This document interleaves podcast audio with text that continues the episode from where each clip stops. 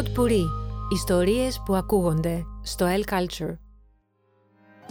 Γεια, είμαι Old Boy και είναι το podcast «Η διπλή ζωή των ταινιών από το El Culture» και θα μιλήσουμε για την 25η ώρα του Spike Lee. Νέα Υόρκη 2002. Οι δίδυμοι πύργοι έχουν πέσει, δύο μεγάλες γαλάζιες στήλες φωτός τους θυμίζουν, η τραγωδία είναι ακόμα νοπή, αλλά η ζωή πάντα και παντού συνεχίζεται και οι άνθρωποι έχουν τι δικές τους ιστορίες και ενίοτε τα δικά τους δράματα να διαχειριστούν. Τρεις παιδικοί φίλοι, τρεις διαφορετικοί δρόμοι. Ο Μόντι άρχισε να πουλάει στο σχολείο χασίς και μετά το έκανε επάγγελμα και μπήκε κανονικά στον πόρο ναρκωτικών. Είναι προφανές ότι κάποιος τον κάρφωσε, γιατί το FBI έρχεται με ένταλμα σπίτι του και ξέρει που κρύβει και τα ναρκωτικά και τα λεφτά. Καταδικάστη σε 7 χρόνια φυλακή. Μολονότι η 25η ώρα διανθίζεται με αρκετά flashback, βασικά θα παρακολουθήσουμε τις τελευταίες ελεύθερες 24 ώρες του Μόντι πριν μπει στη φυλακή. Ο Φρανκ πάλι είναι χρηματιστής σε επενδυτική εταιρεία.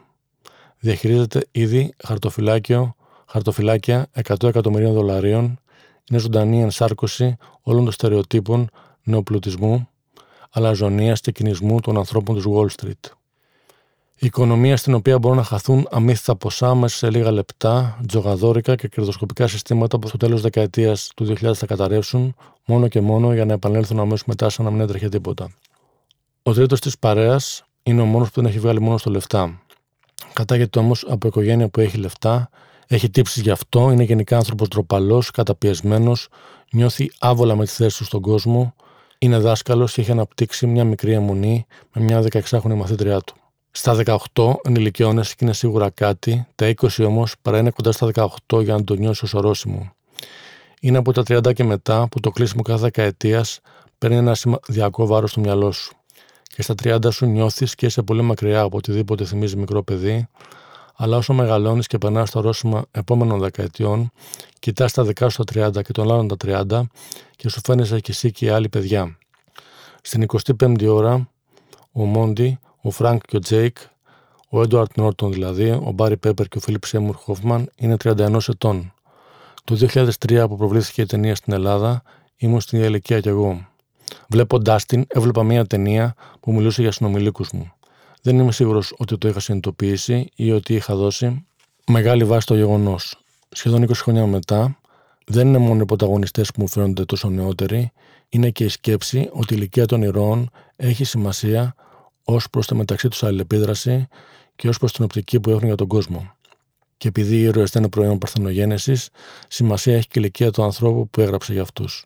Το σενάριο της 25η ώρας υπογράφει ο David Benioff, νέα αυτού του Game of Thrones, και βασίζεται σε μυθιστόρημά του, το οποίο ο Benioff έγραφε για δύο χρόνια από τα 27 του ως τα 29 του. Και για να ολοκληρώσω αυτό που θέλω να πω, δίπλα στην παράμετρο της ηλικίας θα έβαζα και την παράμετρο του φίλου ακόμα και αν δεν της πολύ φαίνεται, ακόμα και αν δίνει ίσως αρχικά μια άλλη εντύπωση, η 25η ώρα είναι μια ιστορία γραμμένη από και για άντρες που δεν έχουν ακόμα αποτινάξει τελείως από μέσα τους μερικές από τις ιδιότητες του παιδιού. Είναι τελικά μια ταινία γεμάτη ρομαντικές ιδέες, γεμάτη αθωότητα, γεμάτη από κώδικε που τηρούνται, γεμάτη καθαρές, πεντακάθαρες γραμμές, οι οποίες περιγράφουν και χωρίζουν παρηγορητικά έναν κόσμο, ο οποίος, όσο σκληρός κι αν είναι, πάντως στέκεται στη θέση του.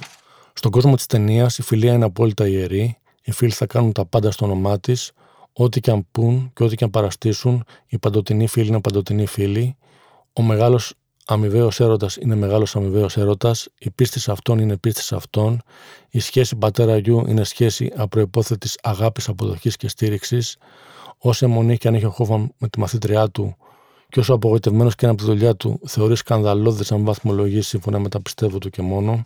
Η αστυνομία είναι καθαρή και δεν υπερβαίνει όρια ούτε στις κατασχέσεις τη ούτε στις ανακρίσεις της. Ακόμα και η ρώσικη μαφία τηρεί τελικά ένα κώδικα.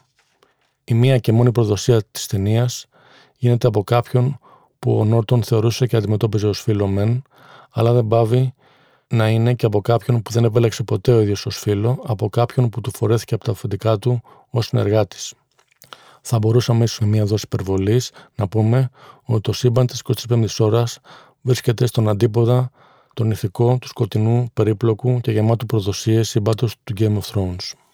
Στα 30 η αντρική φιλία μοιάζει φτιαγμένη από το πιο ακατάβλητο υλικό. Τίποτα και κανείς δεν μπορεί να τη διαβρώσει, δεν υπάρχει κανένας λόγος άλλωστε, έχει ήδη αποδείξει την αντοχή της άλλωστε, ξέρει τον άλλο από μικρό παιδάκι άλλωστε, έχετε ήδη πορευτεί μια ζωή μαζί άλλωστε. Αν στα 30 βρίσκεσαι πια σε μια ηλικία απομυθοποίησης ή έστω πιο κριτικού βλέμματος της οικογένειάς σου, αν δεν έχεις κάνει ήδη δική σου οικογένεια, αν οι ερωτικές οι ερωτικές σχέσεις έχουν πάντα άλλη πίστα διακυβευμάτων, απαιτήσεων, δεσμεύσεων, ζωριών, οι φίλοι σου οι παιδικοί είναι φίλοι σου αιώνιοι. Έτσι νομίζεις 30.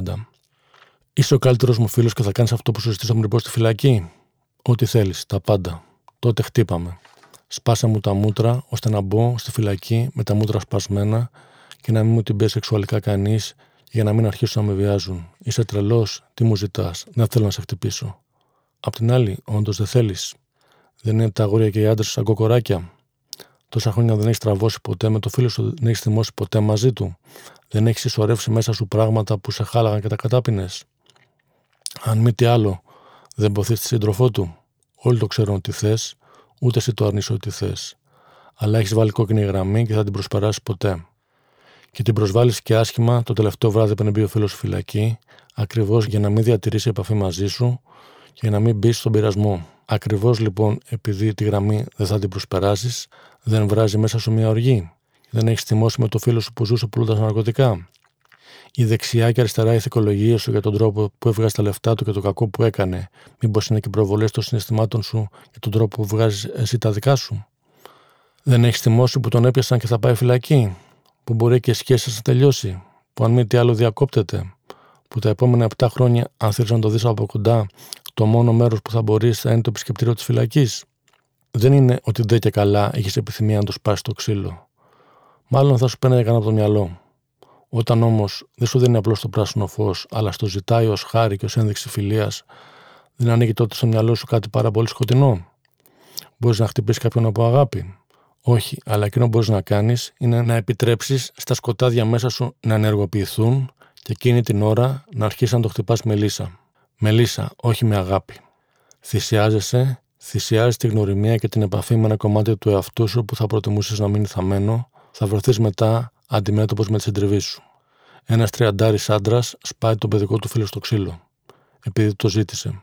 Όπως θα πει σε άλλο σημείο της ταινίας ο Χόφμαν, αναφορικά με την έκθεση ενός μαθητή του, ούτως ή άλλως οι άντρες έχουν πρόβλημα με την εκδήλωση της τρυφερότητας και με το να φανούν ευάλωτοι. Μπλοκάρουν. Εδώ ανοίγουν δύο πληγές, μία εξωτερική και μία εσωτερική, οι δύο φίλοι αντί να αγκαλιαστούν, σπάζονται στο ξύλο. Ο τρόπος τους να δείξουν την αγάπη τους.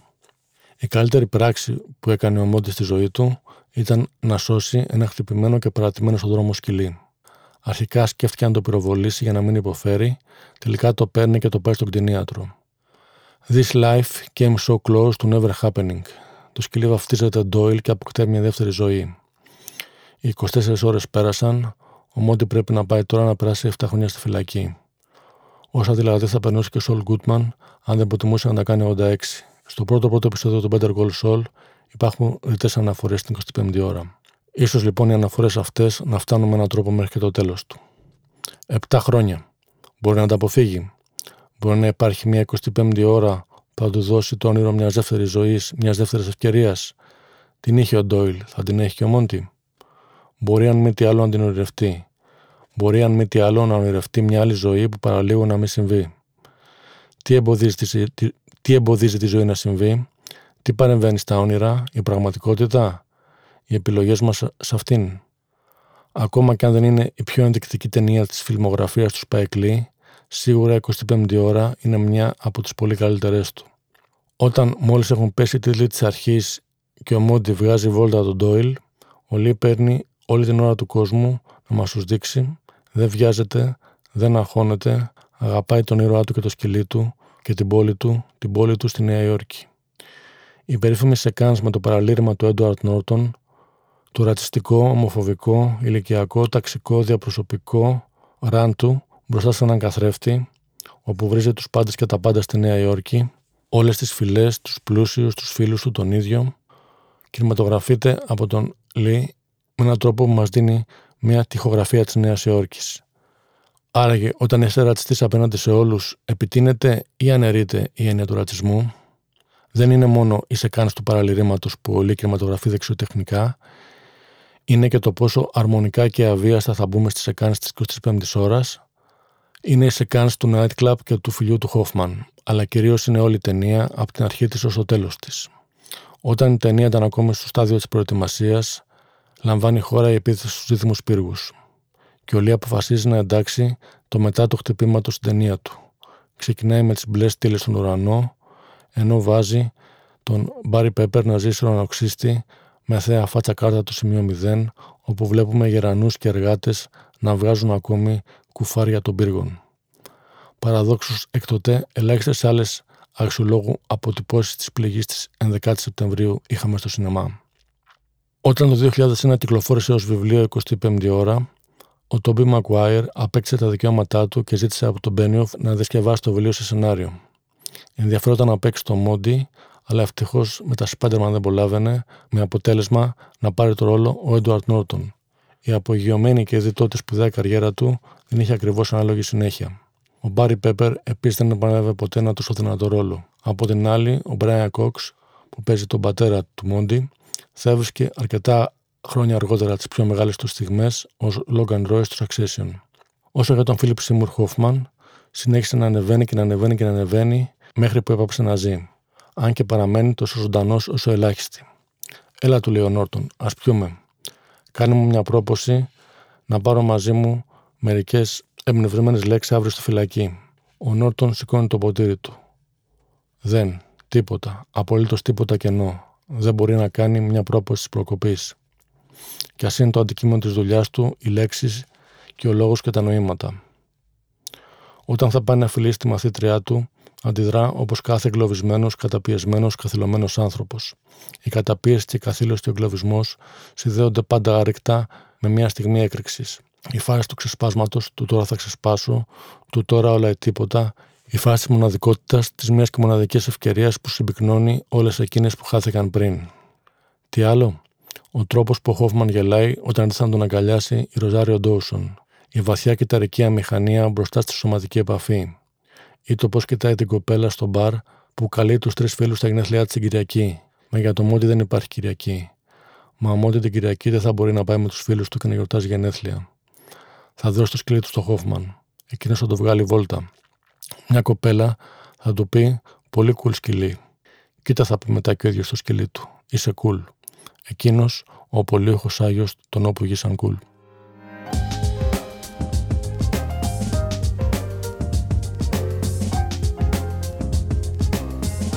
Pod Puri. Ιστορίες που ακούγονται στο El Culture.